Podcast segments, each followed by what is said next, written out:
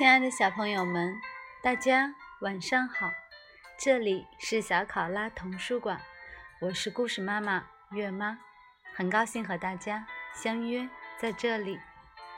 今天月妈准备的是来自蓝精灵的故事，竖起耳朵一起聆听吧。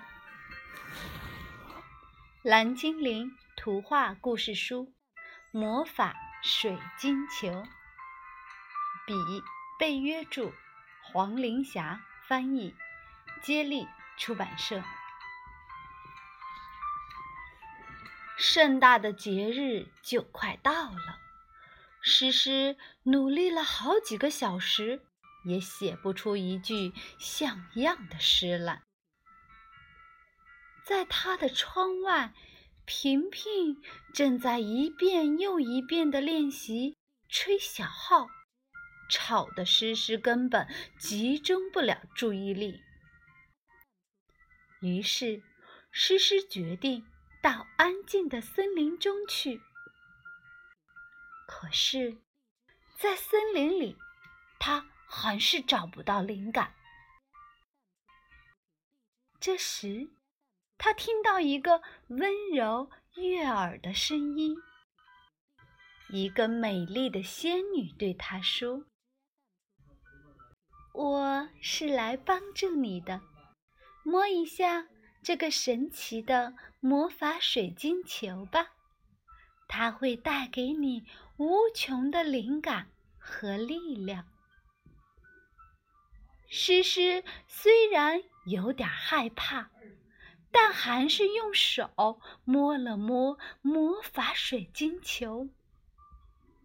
突然，诗句如泉水一般涌入了他的脑海。仙女说：“把这个魔法水晶球带回去吧，让你的伙伴们也见识一下它的魔力。”诗诗已经好几天没出门了，伙伴们都很担心，过来看望他。诗诗正在家里努力地写诗，诗稿堆成了小山。伙伴们担心地说：“注意身体，你这样会累坏的。”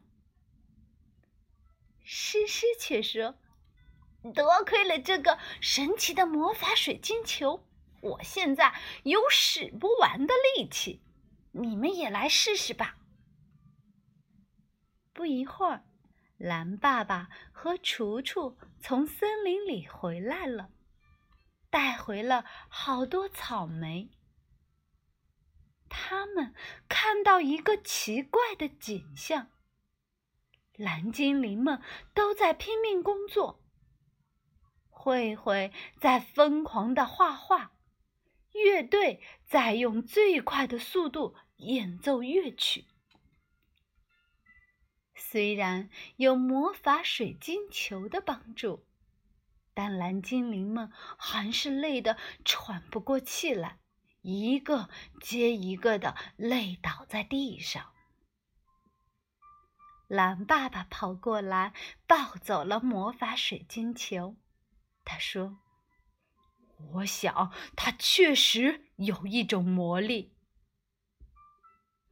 蓝精灵们失望极了，没有了魔法水晶球，该怎么办呢？他们决定去森林里寻找那个仙女。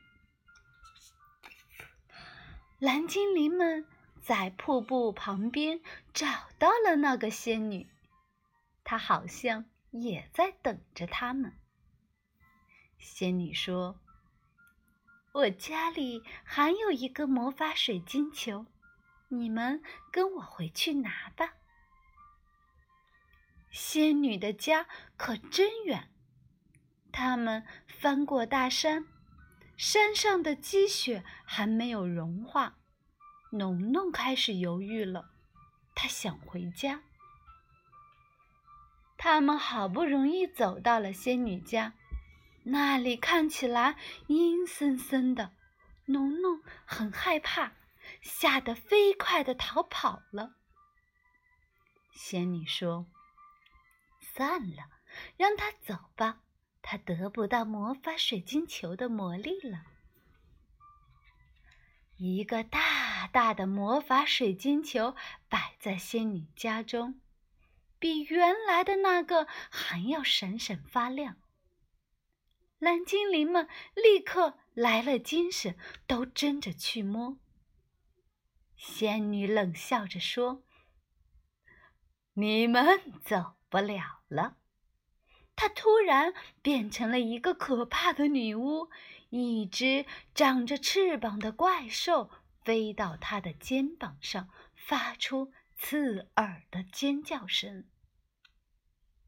蓝精灵们成了女巫的奴隶，他们真想逃跑，可是女巫太可怕了，他们不敢跑。农农回去之后，把这一切都告诉了健健。健健飞快地跑到女巫家去搭救他的伙伴们。健健大喊一声：“快走，离开这里，离开这个害人的魔法水晶球！”听到这些话，蓝精灵们一下子清醒过来。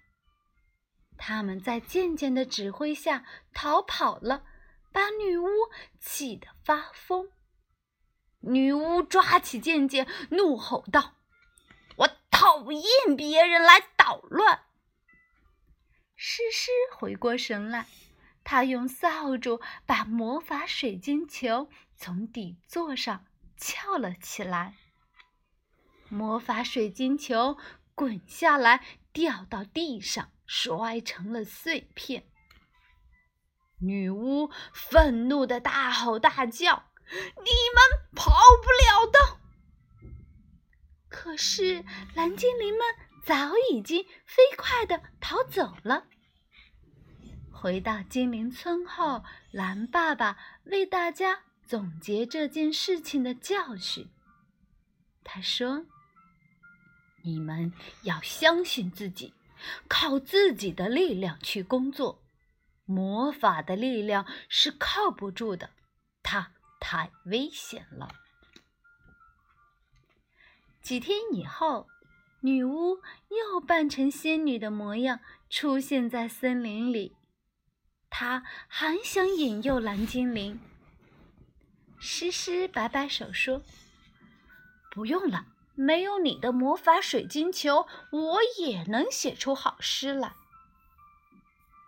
这时，乐乐来了，她送给女巫一个礼物。这是一个炸弹包裹，里面藏着蓝爸爸配制的神奇粉末。女巫一下子就变成了一只棕色的癞蛤蟆，呱呱叫着逃跑了。亲爱的小朋友们，今天的故事就到这里结束了，月妈要跟大家说晚安了，祝大家好梦，让我们下次再见，晚安。